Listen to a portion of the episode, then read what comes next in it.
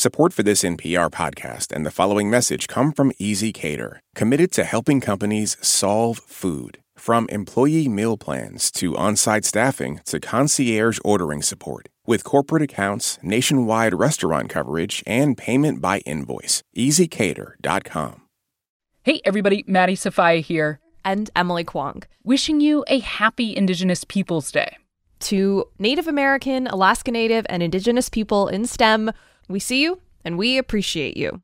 The shortwave team is off for today, so we're encoring one of our favorite conversations from the summer. You will never see butterflies the same way. Thanks for listening. Enjoy. You're listening to Shortwave from NPR. Adriana Briscoe has probably forgotten more about butterflies than you or I will ever know. Probably, yes. that's, a, that's a fair assessment.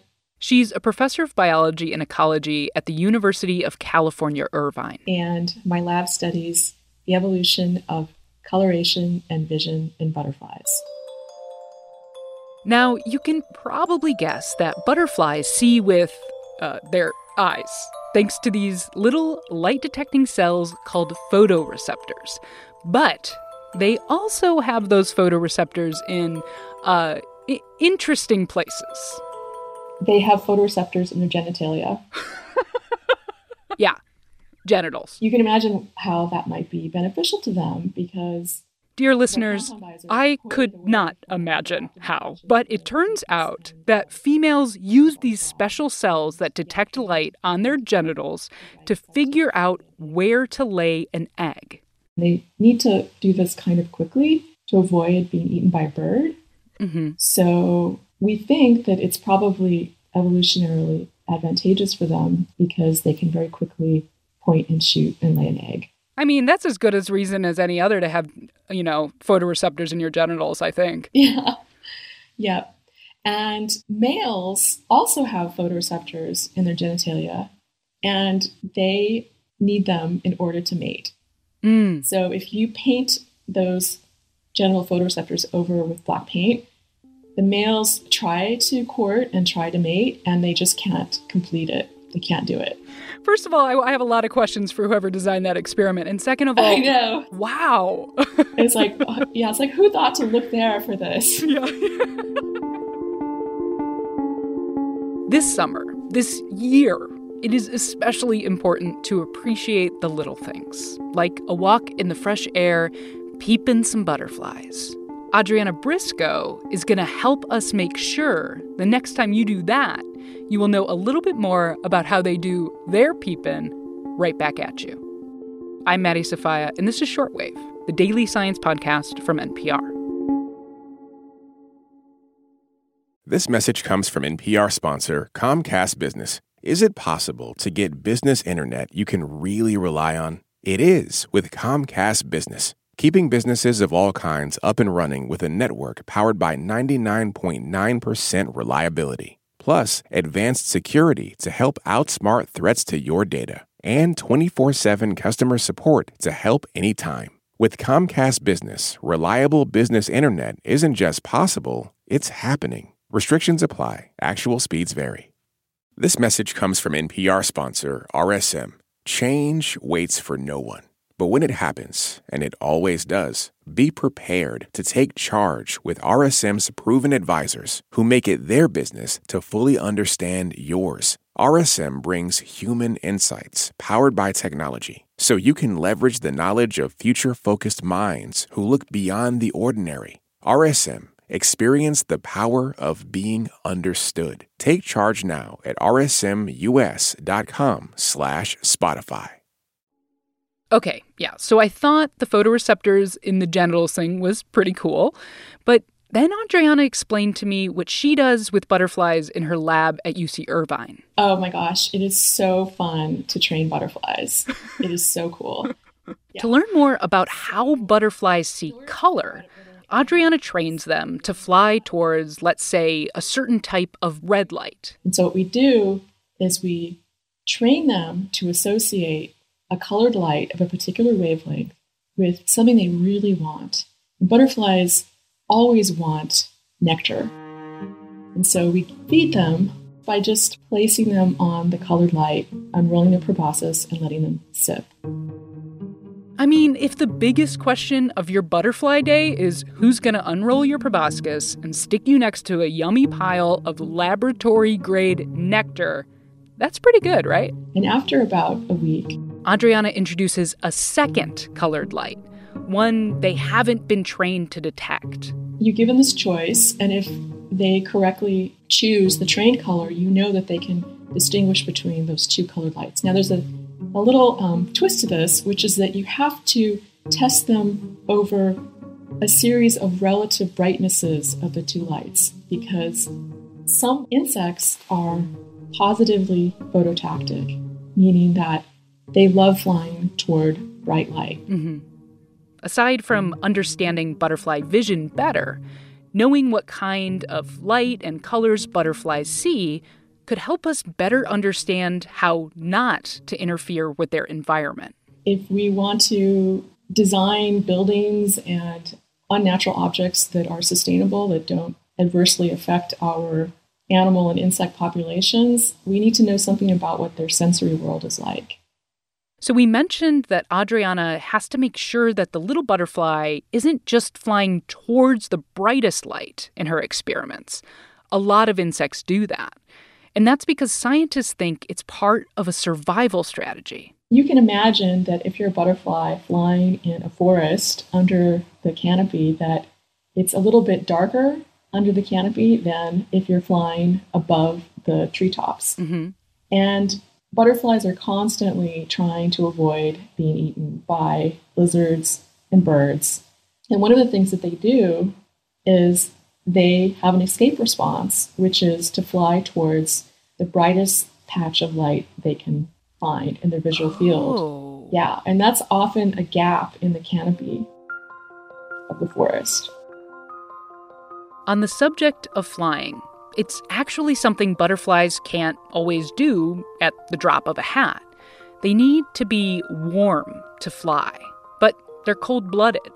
So, Adriana says if you've ever seen a butterfly hanging out, slowly opening and closing its wings, that's called basking. Where they can open their wings and the wings pick up sunlight and that helps uh, warm them up. Right. Uh, but they also have to be very careful. Opening their wings is risky because it also means that usually their more colorful parts are now visible to potential predators. On the flip side, their wings can also keep butterflies from getting too warm. We used to think most of the butterfly wing was composed of more or less like dead cellular material. But it turns out that there are parts of the butterfly wing that are very much alive. Their wings actually circulate hemolymph, which is kind of like butterfly blood, to help regulate their temperature, kind of like the ears of an elephant. And incredibly, some butterflies, some male butterflies in their wings have incredibly physiologically active tissues. Okay. And they have little winged hearts. What? There are little structures, little structures which are pumping hemolymph in the wings. Little butterfly hearts in their wings. Which is like, to me, like totally amazing. So, yeah, warm, but not too warm. And once they're in the air, Adriana helped discover that some butterflies see in a way you or I can't. For example, monarch butterflies can see what's known as polarized light. Light that you see in the blue sky is partially polarized by the atmosphere, mm-hmm. and that means that the orientation of the photonic waves is kind of filtered in one direction Right. And we can't really see that. So we lose that directional information. Mm-hmm. But butterflies have the ability to detect polarized light. And so one of the things I've contributed to is the discovery that monarch butterflies use ultraviolet polarized light when they navigate.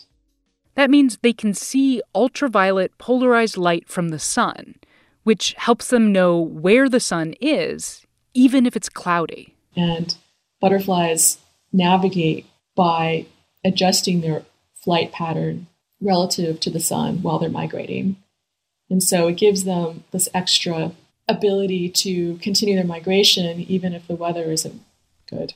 Got it. Got it. Awesome. Awesome. So cool. And, and of course, that's going to be tied. Adriana wasn't always interested in butterflies.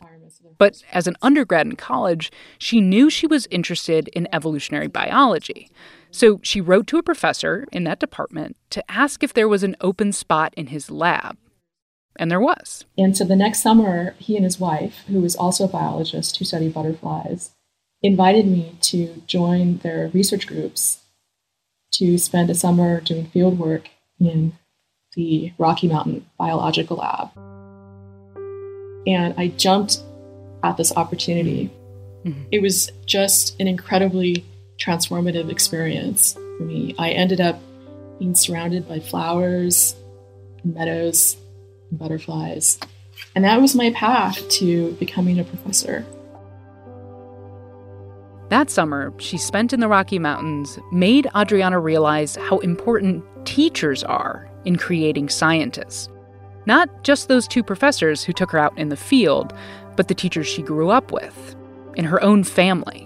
My earliest role models were my mother and my grandmother, who were both bilingual elementary school teachers. So they weren't scientists, mm. but they were role models for me in terms of educational attainment. And so I became curious like, how many of our K through 12 public school teachers in California, where I live, are Latino and also teach science, math, or computer science. So I Googled this mm-hmm. and I could not find this information anywhere. Mm.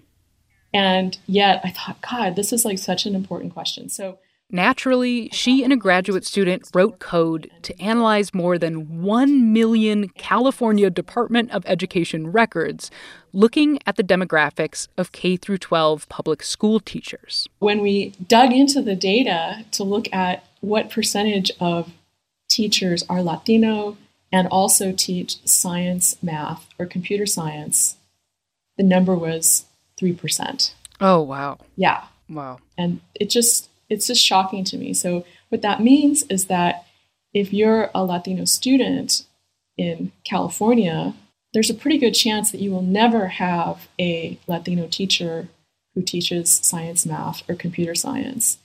And yet, teachers, for sure, the reason why I became a scientist. Right.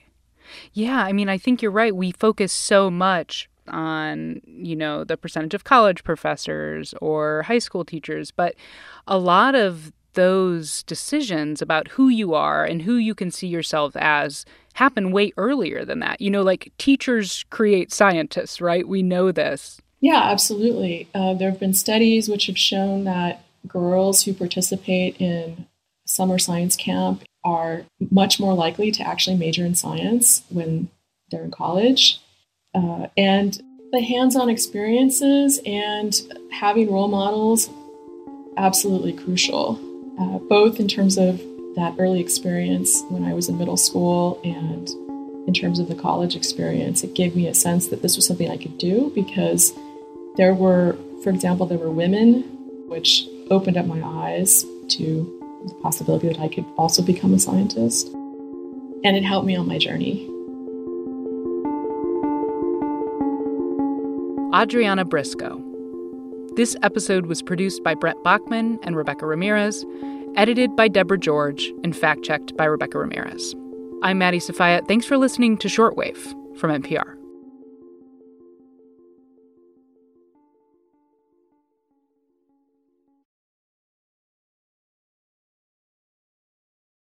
This message comes from NPR sponsor ShipBob. ShipBob's warehouse management system can improve your efficiency, allow you to grow faster, and save you money all through one WMS platform. Get a free quote at shipbob.com. At this year's Oscars, Oppenheimer took home the award for Best Picture. Emma Stone and Robert Downey Jr. also picked up wins, and Ryan Gosling brought the Kenergy. For a recap of all the highlights, listen to the Pop Culture Happy Hour podcast from NPR.